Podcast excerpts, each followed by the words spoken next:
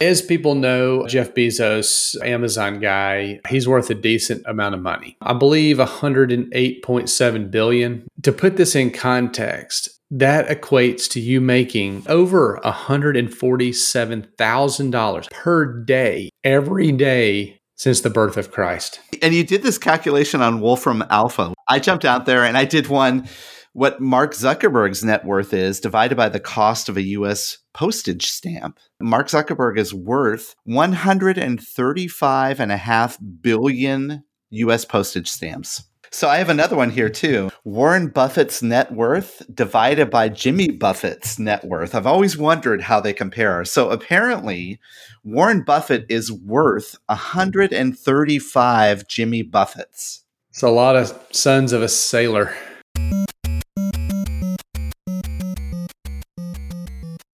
Welcome to Touchpoint, a podcast dedicated to discussions on digital marketing and digital patient engagement strategies for hospitals, health systems, and physicians' practices. In this podcast, we'll dive deep into a variety of topics on the digital tools, solutions, strategies, and processes that are impacting our industry today. We hope to share a lot of great information with you and have fun along the way. Now, here are your hosts.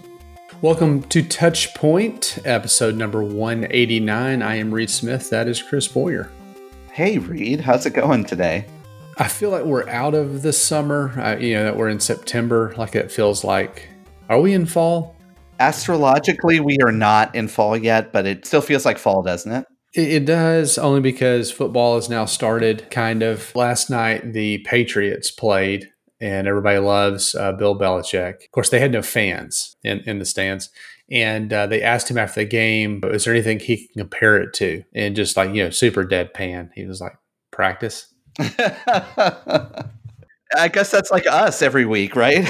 we must be practicing every week. Yeah, we have no fans in the stands here, no no live fans. But thank you, those that are listening. We appreciate your support. Thanks for rating, reviewing, subscribing. If you haven't, that is still one of the best ways that uh, other folks can find us is by giving us one of those uh, ratings there on said platform. And uh, we really appreciate that, whether it's over on Apple Podcast, streaming on Spotify, Stitcher, Google Play, uh, whatever it may be. So we certainly appreciate it. Also, want to point out the website touchpoint.health if you'd like to learn more about this show, or maybe uh, maybe it's a link we mentioned in this show, maybe it's other shows on our network. The newest one being Healthcare Insight for Marketers by our friends over at True North. So if you haven't checked that out, you can do so at touchpoint.health. Episode two had just come out, and Mathew Sweezey is the guest there uh, from Salesforce. We've had him on the show before. I would recommend uh, going and checking out that episode. Also, while you're there, sign up for the TPS report, our weekly email, a little bit of aggregated news from around the industry, as well as some relevant links to conferences, latest episodes, all that kind of fun stuff. So we'll take a pause here. Be right back with today's show.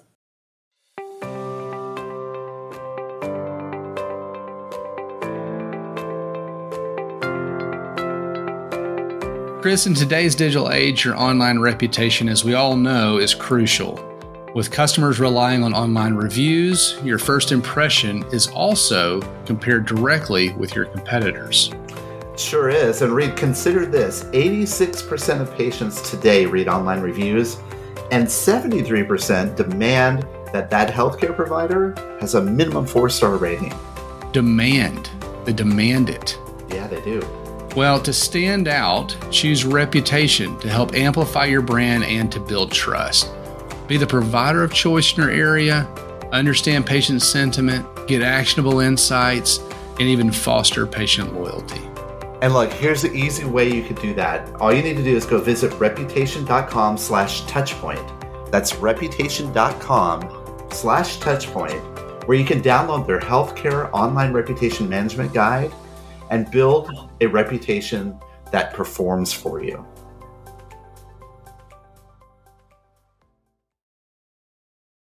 Chris, we're going to take a little bit of a different slant today, uh, topic wise, I guess, uh, over some different things that we've talked about historically. So it's not super transactional. It's not like media buying or social media or things like that. But specifically, I would kind of correlate this a little bit to an episode that Dr. Vartabedian did on the exam room sometime back around physician burnout. This idea of mental health and what does that mean?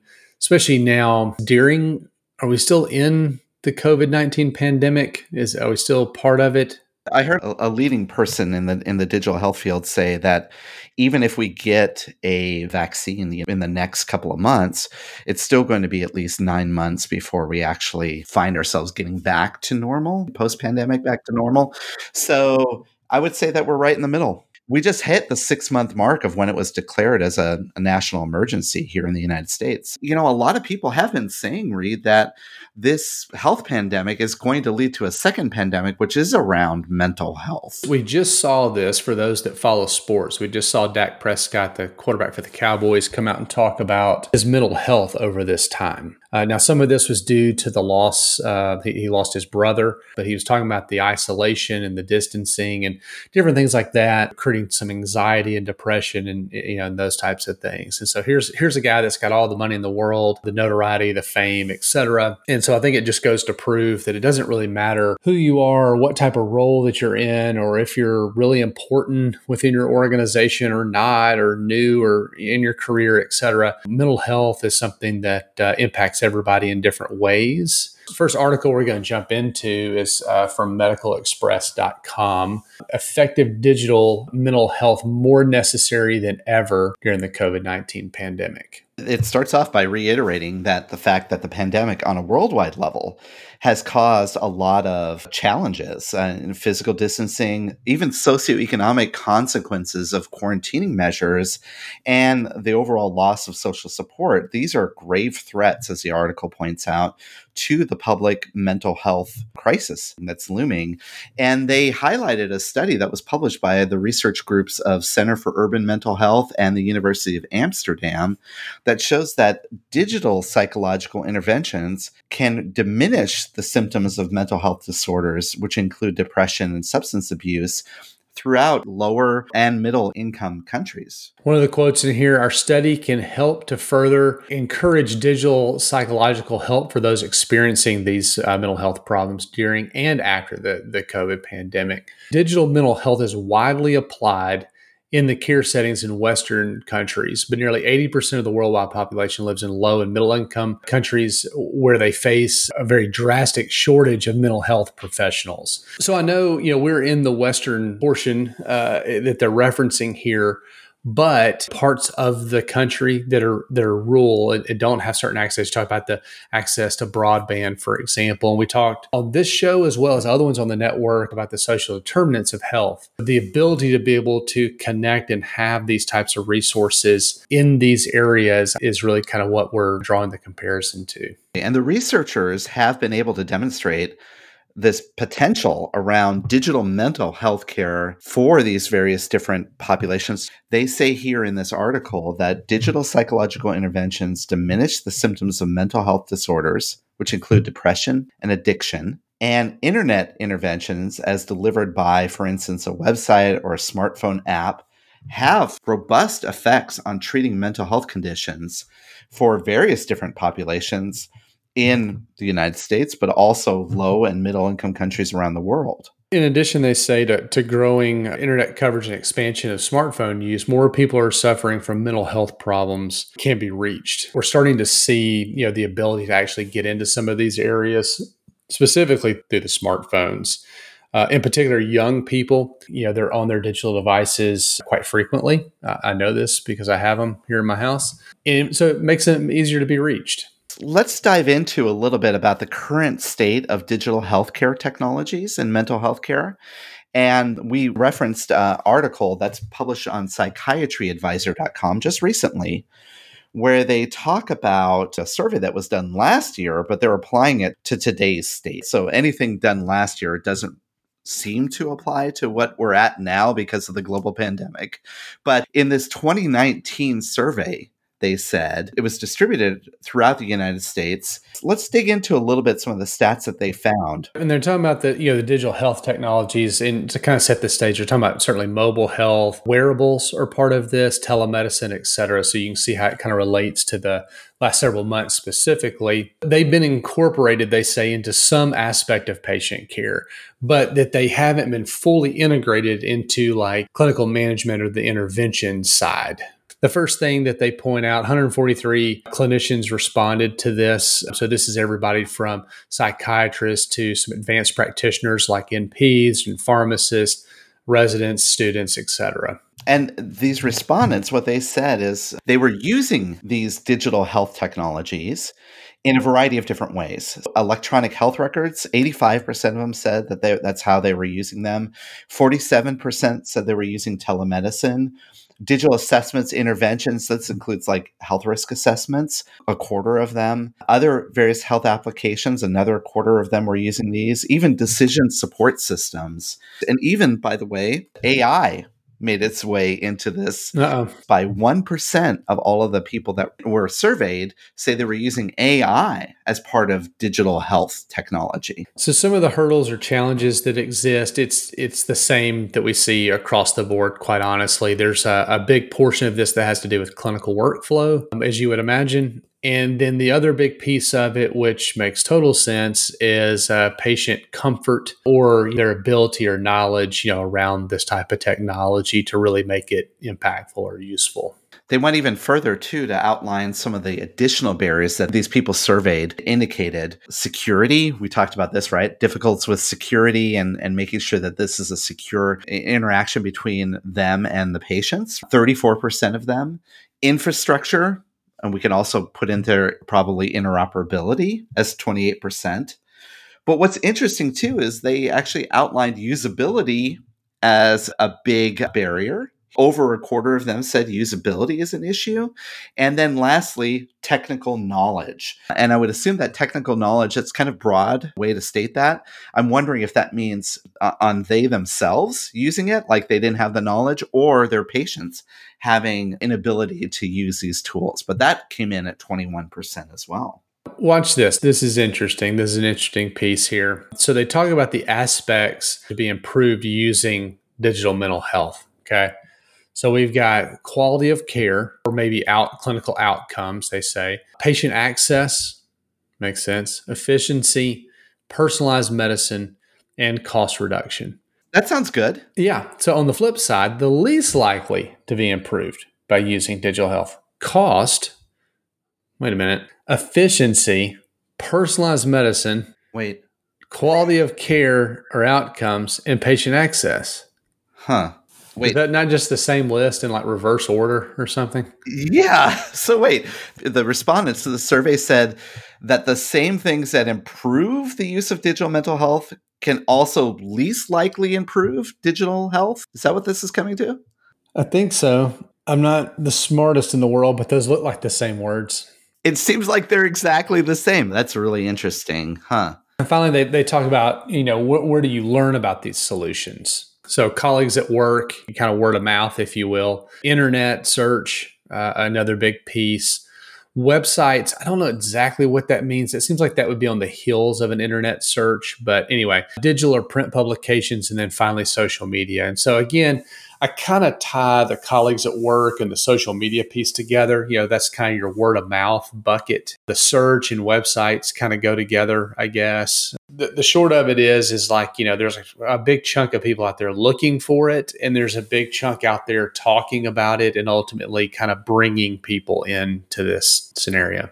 Really interesting. It's clear from this survey and from what we've been talking about that the need for digital mental health, particularly in this post COVID times, well, or mid COVID times, depending on how you're calculating it, is important. So, why don't we do this? After the break Reed, let's come back and let's talk about an article that was published on the National Institute of Health website that is focusing and specifically on how to use this technology to accelerate the curve of access and quality for what's going to happen here in the post COVID world.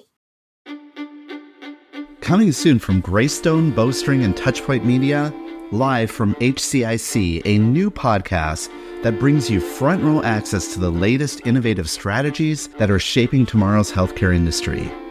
In this 12 part series, as recorded live at the Healthcare Internet Conference, we'll hear from industry experts such as Paul Matsen of the Cleveland Clinic, Kathy Smith of Roper St. Francis Healthcare, David Feinberg from Mount Sinai Health System, Rose Glenn from Michigan Medicine, and many others.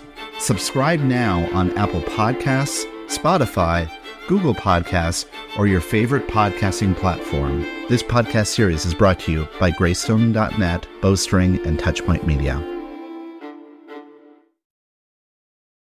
Let's dive in now to our, our next article from the National Institute of Health. It's titled Digital Mental Health and COVID 19 Using Technology Today to Accelerate the Curve on Access and Quality Tomorrow. It's a really long title. well, one of the first things this article highlights is that the COVID 19 crisis has highlighted the role of telehealth in the application of care. I even call it this is the golden age of telehealth. Telehealth has been around for a number of years, but now because of COVID, it's accelerated the adoption, use, interest, enthusiasm, and acceptance of telehealth. We've ramped this up quite a bit. It's the golden age. Um, where do we go from here? Well, where we go from here is what this whole episode is about today, which is mental health, because they realized too that on the heels of the public health crisis, that there's going to be a mental health spike. And that's related to a variety of different reasons, and w- which we'll dive into. We need to be prepared to support not only the mental health spike that's going to come on the heels of this crisis, but also any kind of future crises that could be a result of other things that could occur. We need to be prepared to look at mental health in a digital way. So, the first thing they talk about is the fact that telehealth is the right solution to deliver mental health, especially in today's environment that we're in, right? We go back to the temporary waiving of rules and regulations. and so that was pretty unprecedented. So, this was back, uh, they say March the 17th, which sounds about right to me. That would have been a Tuesday if anybody's counting. It was because the 16th was the beginning of spring break. But in any case, so we had the, you know, with the government, the US government waiving a lot of the regulations, which allowed a lot of Gerard's clients to start doing telemedicine in a way that, you know, maybe there was uh, some barriers programmatically and from a policy standpoint leading up to that. Yeah, so we had people going from zero telemedicine visits in a given month to like 20,000 because they could use Microsoft Teams or Zoom or, whatever, right? It was easy to stand up and run with. Uh, they talk about in here that it was, you know, made possible because of the strong and clear evidence for the need of telehealth. And there was, there was, you know, decades of, you know, high quality research, they say using those lessons from what happened in the telehealth world. And i don't want to it's kind of weird right? We're not separating physical care from mental health care. There's not been a lot of research around mental health digital health solutions or mental digital health solutions. So this article actually kind of puts these two things together and says look there are ways that we can actually apply all of the efficiencies around telehealth to digital mental health solutions. So, one of the first things they say here is that digital therapy programs have a role, particularly around this uniqueness of the potential for scalability around digital health. But they caveat that right away by saying we have to be cautious in ensuring that A, encouraging people to use this and also b maintaining meaningful engagement are in place because once you start to roll out digital mental health solutions you want to ensure that your patients see this as a valid way to deliver mental health solutions secondly they say too that it's not only with the patients adopting it but you also have to make sure that the people that are delivering the care through behavioral health and clinical application, or even the therapists, are using this in a way. Because if you're not, this lack of attention could lead to a lower uptake and support by patients and staff. They're talking here about apps uh, specifically having an important role. A lot of this is around access, right? So the availability or people being able to get to these apps, and certainly that directly leads to how well they can scale. So, using apps in conjunction, they say, with current care has been shown to increase the uh, efficacy of app interventions. It's not one or the other. It's kind of both and. They talk about sensor, survey, and digital phenotyping data can be used to make more informed, data driven, and evidence based decisions about care. The sensor part's interesting. Think about the advancement of the technology around that, being able to, to phenotype and even get that sensory input and survey input. Moreover, they say that uh, bringing app data into telehealth visits can offer a, a practical means for patients to share data of their lived experience, which is a very important piece of this when you think about mental health and behavioral health interventions. So, we're talking about things like changing your exercise, uh, increased stress levels in response to not only the environment being different, but also to potentially new medications. All of these things combined together can be customized for each patient to uniquely fit their personal care goals and needs. I have seen now over the last couple of months, maybe I've been hypersensitive to this, but there's been more of an increase in behavioral health and uh, digital mental health apps that are out there now, even freely on the marketplace. Have you seen that too? There's no shortage, that's for sure, of apps. I don't, you know, as a side, it's hard for me to tell what they do from an adoption standpoint. Like, why would I use this one versus that one or something like that? Well, and I also think that there's an opportunity here for health systems to start curating these apps as like being things that you can use. And I know Kaiser has been very well known for doing this over the years. They even highlight that here, right? Relying on static lists of top apps and others scoring systems for selecting these behavioral health apps can often be unhelpful, but they highlight that the American Psychiatric Association has an app evaluation framework that is practical and ready to use. And so they even sort of say that this is something that you should look at when we talk about the impacts of mental health in a post COVID world. A lot of people are turning to resources even outside of the care setting. Yeah. And their next point here, I, I'd love your thoughts here as well, but is it, they're talking about one underdeveloped area of the digital mental health apps uh, ecosystem uh, is the remote delivery of li- what they call lifestyle uh, interventions. So physical exercise, sleep, healthy diet, etc. I thought that's all these were just about. I mean, I'm sure there's like I see those everywhere, but that's underdeveloped.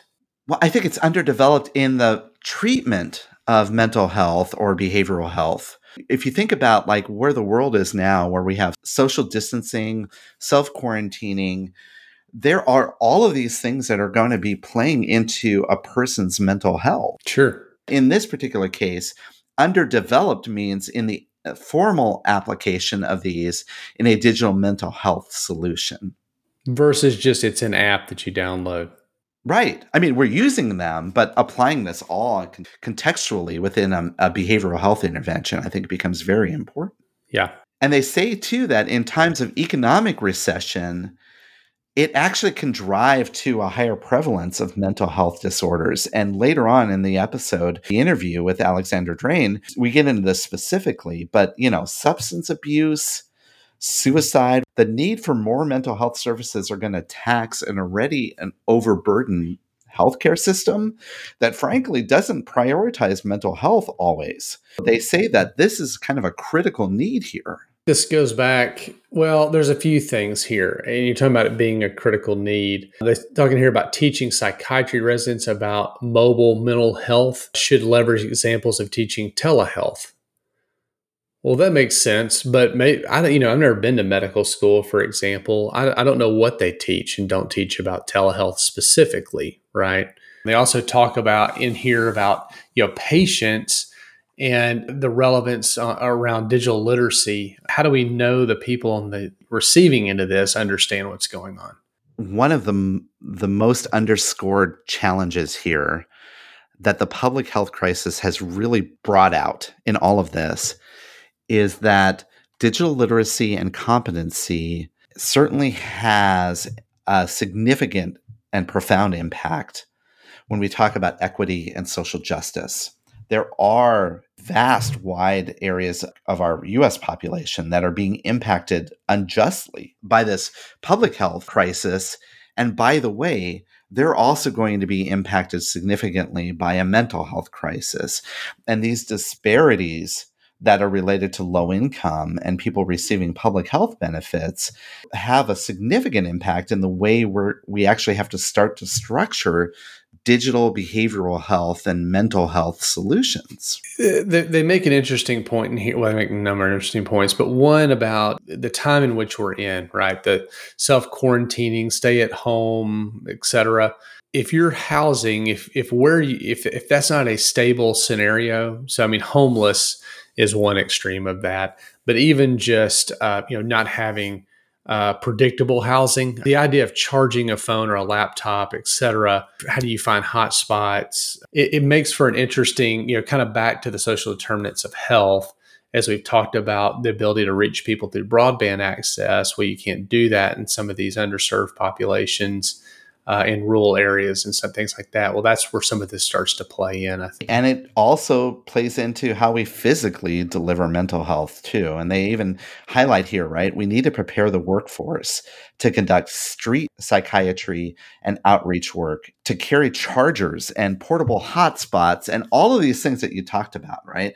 These are things that are going to be significant in order for us to connect with peers and, and outreach workers as well. So there is this sort of bubbling secondary pandemic that's occurring. And this came all the way back to the top of the show when we were referring to Dr. Bryan Vartabedian, referring to this as impacting the, the healthcare workplace. Well, this is going to impact everybody if we think about that. And let's not lose the fact, too, that we have to ensure that the digital data that's collected for mental health purposes is not also repurposed and used for surveillance or for advertising or and all that other stuff too. Oh, it'll right? definitely be advertising.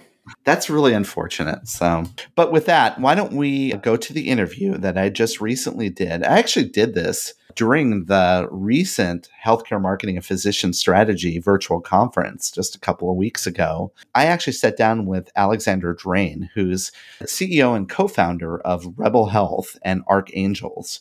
And we discussed a recent CDC survey that kind of sheds light on the mental health crisis linked to the coronavirus pandemic. It's, it was a fascinating conversation. So give it a listen, and then we'll be back to wrap up the show.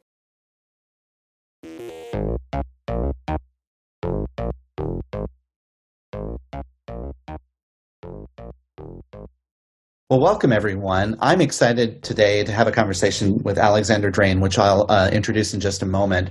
We're going to be talking about a topic that's a big concern of huge proportions to our industry. And there was a report that just came out, a survey from the CDC just last week about this. And so we felt it was very important for us to have a conversation about it. And we're adding it to our agenda for the uh, Healthcare Marketing Physician Strategy Summit this year. Without further ado, I, I want to jump in and introduce Alexandra Drane, who is co founder and CEO of Rebel Health and Archangels. She serves as a wellness expert for a lot of big companies, including Prudential. Um, and she co founded Eliza Corporation, Engage with Grace, and three other bootstrapped companies. Uh, you could tell she's a serial entrepreneur. She is also a cashier on leave for Walmart. An interesting fact about you, Alexandra. I appreciate that. But you really believe in retail as being the front line of health and that caregivers are our country's greatest asset. And that we need to expand sort of the definition of health to include all of those aspects that are not within the healthcare setting. And I'm excited to talk to you today, Alex. So, um, uh, welcome. Thank you. I'm so honored to be here. And I just want to say huge shout out to Judy and the team and to you. Um, I am a last minute addition, and I think that you guys finding a space for this topic because this just broke literally a couple of days ago shows mm-hmm. your flexibility um, at a time when the whole country could could use that and is, is suffering for the lack of it. So thank you, thank you, thank you for having me be on. I'm very honored and grateful. Well, that's great. I'm excited to. Well, excited might not be the right word, but I'm. This is a very intriguing topic. So the the survey that we're referring to was actually published by the CDC. It's uh, the Mental Health, Substance Abuse, and substance abuse and suicidal ideation during the COVID 19 pandemic.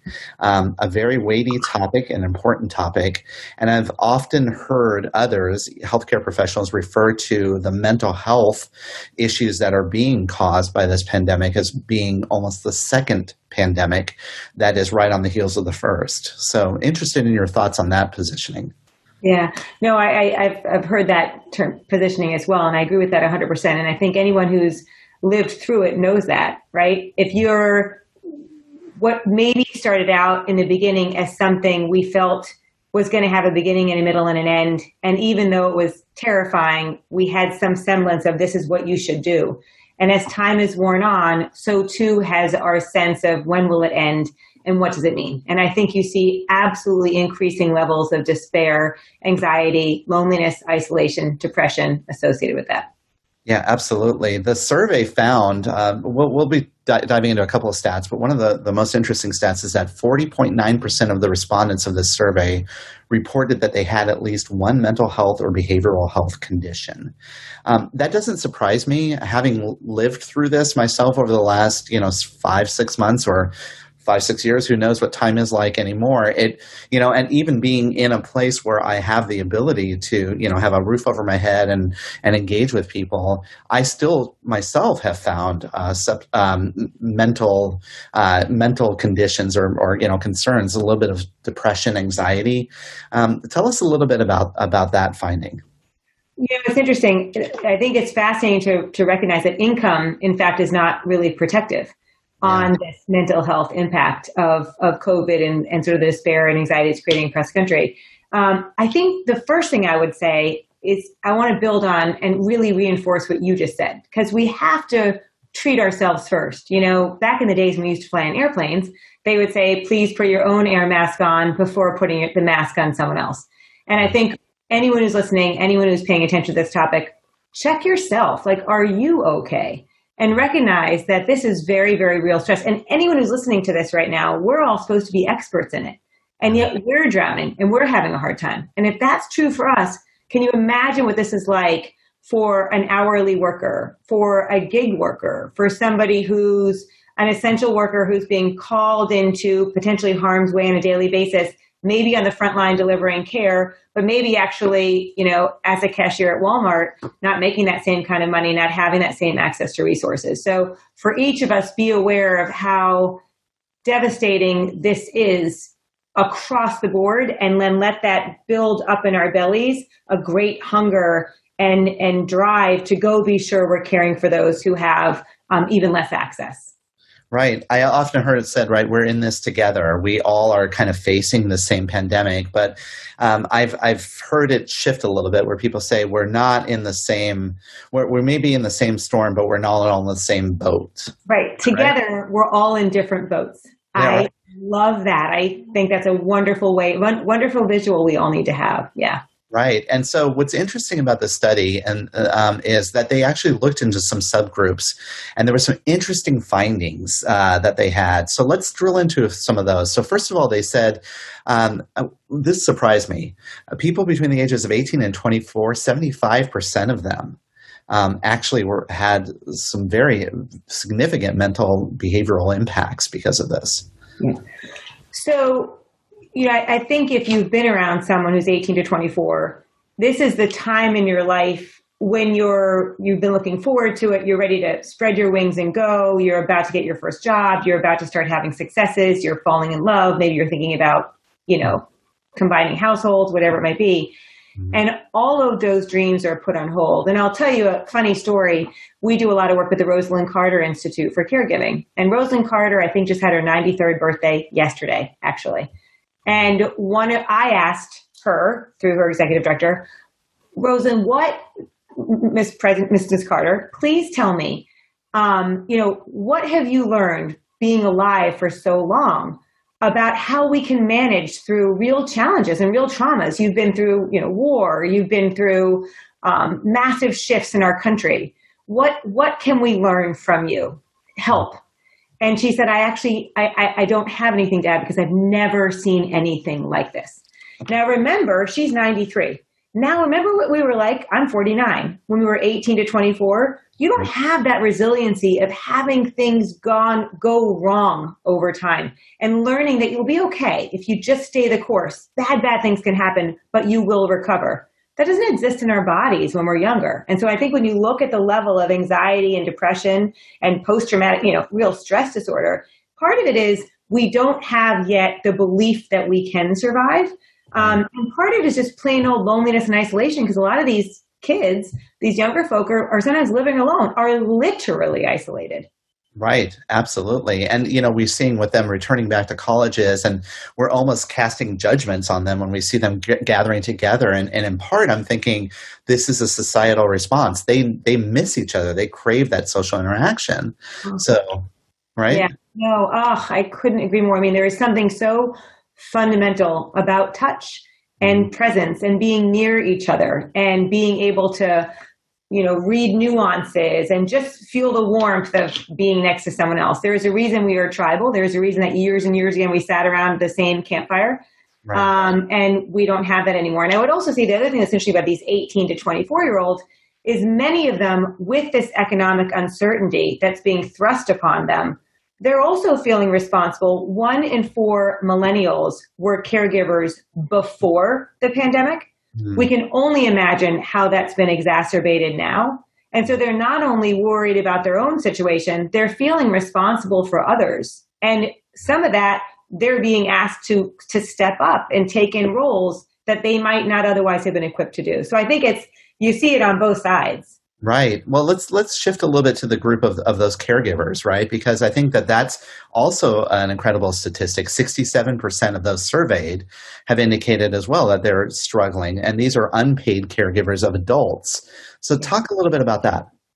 So, you know, when people think about a caregiver, when they've thought about caregivers historically, um, they've often put that in the paid caregiver class. So the the beautiful thing about the this CDC report, and this is the part that Archangels was very, very lucky to be able to contribute to this unbelievable research team. If you want a team of folks who are off the chart smart, um, read the you know Mark Czeisler, Chuck Czeisler, Mark you know Shanta. These are incredible, incredible humans doing amazing work.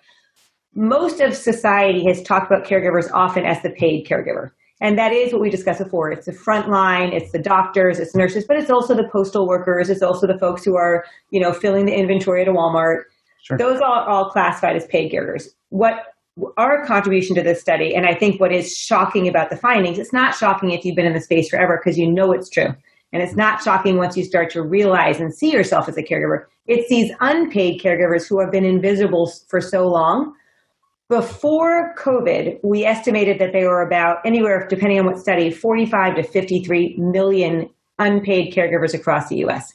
If you look at the data that um, we're finding, for example, on Archangel side, we're now seeing it's about 61% of the US will self identify. 55% of that population says that they're new to the role. And wow. so I think when you, they're new to the role, this is not something they've been doing before. And so I think when you look at that 67% who are reporting a mental health impact, that's a lot to take on. And you're either taking it on, it's either something you've been doing historically, you have built up stress associated with it, impact on your body, literally impact on your clinical health.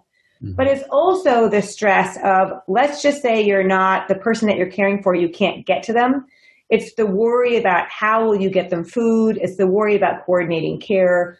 People say about caregivers that they are multitaskers Eh, you have to be a financial expert, you have to be a legal expert, you have to be a care coordinator. There's so many hire caregivers because they're multitaskers. It's an amazing amount of work that's being taken on, but it's taking a toll. And it's especially taking a toll with all of these things have intensified as they have in the past three to six months.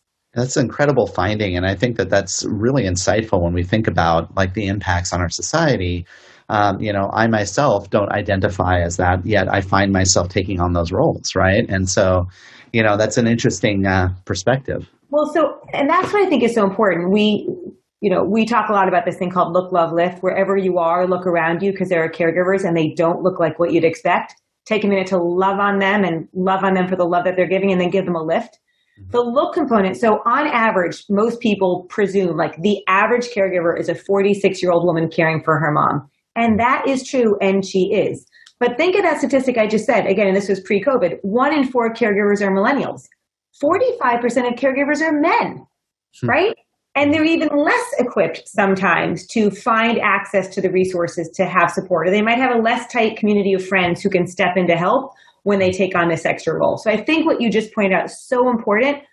Please, instead of presuming that the people around you are not caregivers because they haven't raised their hands and said that they were or they don't look like what you would expect, mm-hmm. shift to presuming everybody is. I think an easier question to ask right now is who's not a caregiver. Therefore, go into any room any meeting, any circumstance that you find yourself, and presume that everyone around you is feeling stress and anxiety about the care of a loved one. Yeah, wow, that's that's really important to to understand.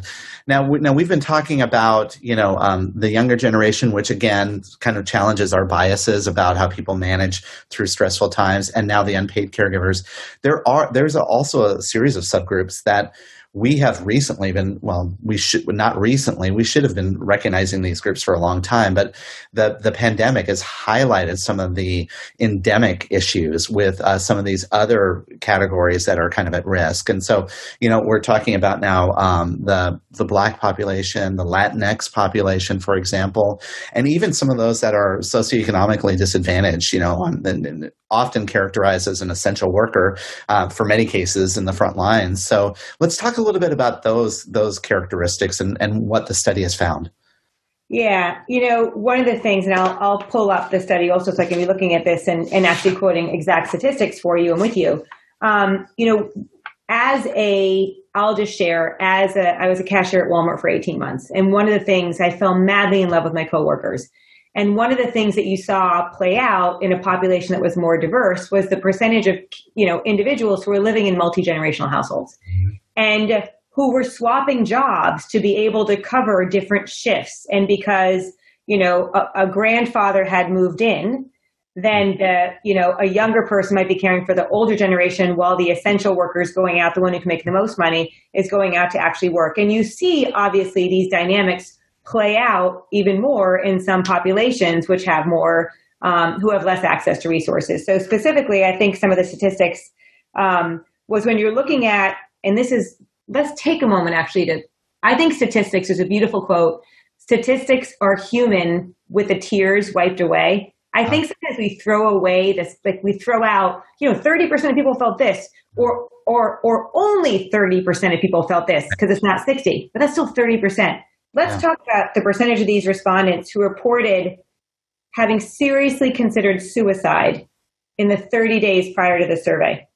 Self-reported unpaid caregivers for adults, that was 31%. Wow. So close to one in three caregivers in the last 30 days before answering this question had thought about taking their own lives from the stress. Mm-hmm. If you're age 18 to 24, that was 26%. If you're an essential worker, it's 22. If you're an Hispanic, it was 19%. If you're black, it's 15%.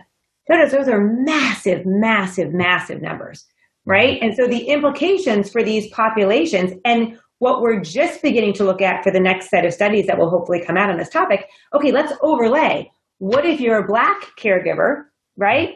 Who's an essential worker and is it an unpaid caregiver? And you begin to see the compounding effect of these stresses on these populations that are experiencing these disparities and therefore having a disproportionately negative impact from COVID it's amazing how much this pandemic has highlighted some of the, the systemic challenges we have as a, as a healthcare industry, but even as our, our approach to public health. Is that what are your thoughts? Oh, so true. I, I have to tell you a funny story. So there was a um, I, there's a gentleman by the name of Reverend Tyrone Pitts, and I sit on the board of CTAC, and we Coalition to Transform Advanced Care. A lot of this comes to how do we transform living our very best days until our last. Big issue for caregivers, obviously, since they're responsible for that. And the Reverend was talking about this triple pandemic that we've got a pandemic of COVID and we've got racism and we've got poverty. So I called my friend Carla Denise Edwards, who's an executive now at Henry Ford Health Systems before she'd been at Providence. And I said, Carla Denise, this is amazing. It's this triple pandemic. And she said, let me stop you there. This is not a triple pandemic. COVID is a pandemic racism and poverty are endemic. These are issues that have been around that are foundational that we now have to start addressing. What's happening is COVID has exposed them. And when we start trying to find bright spots to all this, right? A bright spot is we are now seeing the extent to which this is happening. And if you look at topics that that um, are grabbing the attention of the media, grabbing the attention of politicians, it mm-hmm. increasingly these issues, specifically, for example, for caregivers. Yeah, you know, um, I call a friend of mine, Brian Castrucci, who leads the De Beaumont Foundation. He actually had uh, said this. He says, you know, well, coronavirus is new, and it's and we're still learning how to solve the, these problems. But economic disparities, racial in, uh, disparities, those are not new, and and we should be focusing on those. Yes. So, what are your thoughts about how we can start to pivot? What can we do with this this data? What what's our calling? So we, one of the we, archangels, we didn't figure this out until later. In the middle of the word archangels is change, right? Mm-hmm. The word change is right in there. And I love that. And we talk a lot about how do we change the conversation so that we can change culture, so that we can change lives. And I'll use caregiving as an example, but anything because it's been stigmatized. And the only way to destigmatize something is to normalize it by changing the conversation and changing culture. But that's true with any of the other populations that we just discussed. And one of the most important ways to normalize something is we have to start talking about it. Mm-hmm. And anybody who's part of your your meeting, this summit that you guys are having, they are a leader in some way. They're a leader within their organization. They're a leader within their community. They're a leader with their friends. They might be a leader within their, um, you know, YMCA, whatever it might be. And one of the best ways to normalize something is for leaders to stand up and tell their own story. Because when, when somebody that you respect talks openly about something that's hard, like I've been suffering a lot of anxiety as a caregiver, and this is what it looks like and this is how it feels, it gives someone else permission to share their own story. It lets somebody see themselves reflected in the reality of someone that they might have thought everything was awesome for, and actually it's not. And then the biggest gift all of us can give each other right now is you're not alone, mm-hmm. right?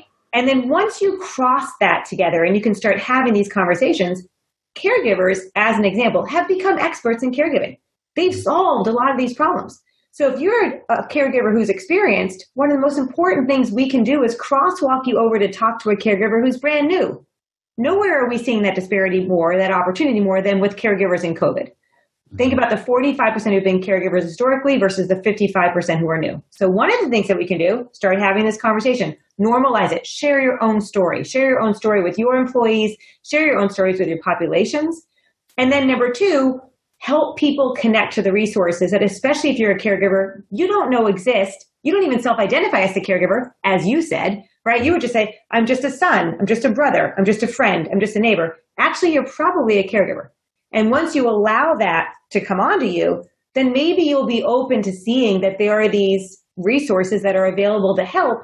And then we can get you access to them because there really are a ton of resources in your state, from your employer, from your health plan that exists that can be practical and tactical in helping you get, get support.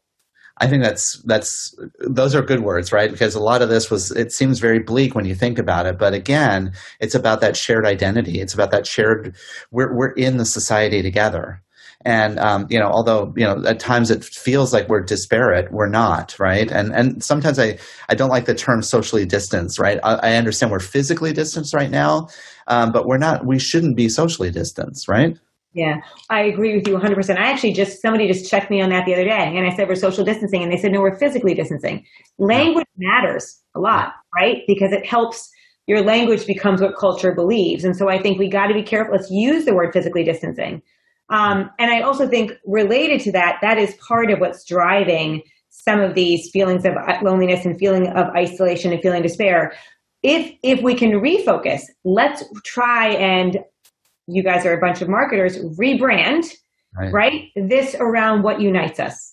Because there are many more things that unite us. And the most foundational thing that unites us is the need to love and be loved, to care for others and to be cared for yourself. And I can tell you across every single demographic, and I have made my entire life about working across every demographic, that is foundational. You're going to see the same angst and agita on a beautiful young 18 year old cashier at Walmart about caring for their loved ones, caring for their customers, caring for their coworkers. And the same confusion and, you know, lack of clarity on exactly how to do that as you're going to see on an executive of a health plan. That's what's so funny about all this. You know, the other way we're all the same is even if you're super privileged, you and I are super privileged, that doesn't mean we're not lost, right? So again, that's a beautiful, as we share our vulnerability, we give other people permission to feel less alone. And that in and of itself is the first line of care. Right. Oh, yes. And it is a it isn't something that we're going to fix overnight, too, right? We we are so much as a society thinking we're, we're a band-aid generation. We want to just put a band-aid on it and move on. This is a long-term change that we need to follow. Well, and maybe that is another bright spot. You know, I'm a bootstrapper, so I've never raised venture capital, and I get so frustrated when I hear the like up and to the right, we're going to hockey stick. Like, actually, what if we just take time to build something of value? Everything doesn't happen overnight. And learning how to cope with COVID isn't going to happen overnight. But that in and of itself will be a bright spot because that is what is the foundation of resiliency. And these 18 to 24 year olds who are having the hardest time right now, they're going to be magnificent humans as time goes on because they're going to survive. And when they do, they will have the patina of things not always working, right? And they're going to have learned how to problem solve. They're going to have turned to each other. And may we, as folks who are older, right? I'm, I'm an elder now. Like it's my job to reach out to that population and say, you're not alone. How can I help? And I think in, in just in general, back to your question, what can we all be doing? Reach out to someone right now and know that caregivers are never going to ask for help because A, they don't think they need it. B, they don't want to bother you, right? C, they don't think it's going to come anyway. So don't ask someone, how can I help? Freaking help. Just go help. And the way we can help those 18 to 24 year olds is just insert ourselves into their lives and be of service to them. Alexandra, those those words resonate so well with me, and it's it's given me hope. I, you know, to, to and and inspires me to. We, are on the right path. This is a, a, time for us to, to to to make something better of what we have. Right. This is and this pandemic has highlighted the opportunities for us to do that. So, if people want to know more about the study, um, you know, obviously it's been reported a lot, but um, what do you have any resources that you would recommend for them to go to? Yeah. Um, you know, we've organized a bunch of them on our site. So if you just go to archangels.me, so mm-hmm. A-R-C-H-A-N-G-E-L-S dot M-E, you can find everything right there. Just literally click on resources. And one of the things that we focus on a lot is using language that is not overly academic, that is not, you know, I feel stupid often when people talk to me about things they're expert in. I'm like, I have no idea what you just said. Mm-hmm. And and sometimes they'll say, well, why don't you dumb it down? No, no, no. I would say, why don't you smarten it up? Actually, if you can really, what did Mark Twain say? It would have been shorter if I had more time. If you can boil it down to the nuts and bolts, that's what people have time for. That's what will make them feel less alone in reading it. And so mm-hmm. we've tried to make the resources that are available on that site be very accessible, um, be something that anybody could read and get get value from. And the other thing that we're working on a lot, we've built something that is actually included in this study um, the caregiver intensity index. It's not called out. We'll hopefully be doing other papers to look into it. But the caregiver intensity index is something that is just a very short tool that in the taking of it, actually you see people go from thinking I'm not a caregiver to the self realization that they are. But all of people's answers, questions like, do you feel resentment sometimes to the person you care for? Does your employer have things to help? Um, do you feel supported by friends or family? Do you as a family have fights over who's doing what? All of your answers are tagged and those can be crosswalked over to resources that exist. Again, you know, one of the things I'll give as an example, the EAP, right? Employee assistance. There are a lot of resources that already exist in employers. They're just bundled up in a way people don't know how to access. Unbundle those resources, rename them in real words that actual humans can understand and get people access to them so they can get help. Um, wow, well, that's that's great, Alexandra. Thank you so much for taking some time out to really share some of the important findings of this study, and I, it's it's an incredible addition to this conference. So I really appreciate your time. I'm so grateful to be a part. I'm really really great. Thank you for including me.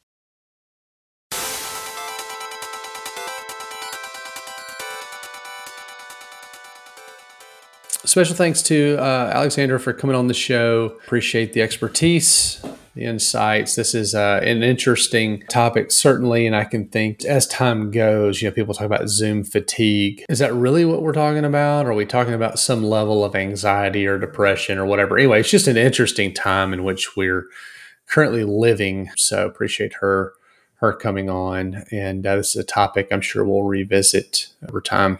A couple of uh, points uh, around some upcoming conferences. As we're recording this, SHSMD's Navigating a New Reality is happening, but uh, shortly after that, in October, is the Shishmed Connections Conference. We've also got HCIC coming up in the fall. You've got the SMASH Conference. All this you can find out more about in uh, our weekly newsletter, the TPS report, which you can sign up for on our website over at touchpoint.health. So we've got links to all this fun stuff. All right. Well, let's do some um, recommendations. What do you What do you have today? So, Reed, I want to ask you before I get into my recommendation: Are you a fan of the Karate Kid? Oh yeah, the original Ralph Macchio oh, yeah. Karate Kid. There were apparently three movies. I only saw two of them. The one where he went to Japan, and then I, I realized there was a third one that also. Uh, there's actually more than that because then you get into the one with Will Smith's kid and stuff like that, which was later on. But yeah, there were three in that original kind of run. I'm not sure you knew this, but there was a show that was done just recently mm-hmm. on YouTube Red called Cobra Kai, which actually looked at what happened many years later with the person that was uh, actually the protagonist in the show. His name was Johnny Lawrence. Remember the. Yeah, sweep the leg sweep the leg, right? Well, so lately they rebooted the show called Cobra Kai, and Netflix just acquired the rights to it, and I have been watching that show, and I have to tell you, it's kind of fun to watch. It kind of brings back the whole Karate Kid mentality. Have you seen it? No, I've got it queued up, and so I think that's maybe what we're going to watch next. So I'm, I'm excited. Kind of fun, right? A half hour program is dedicated to what happens 34 years later after the 1984 defeat in the All Valley Karate Tournament.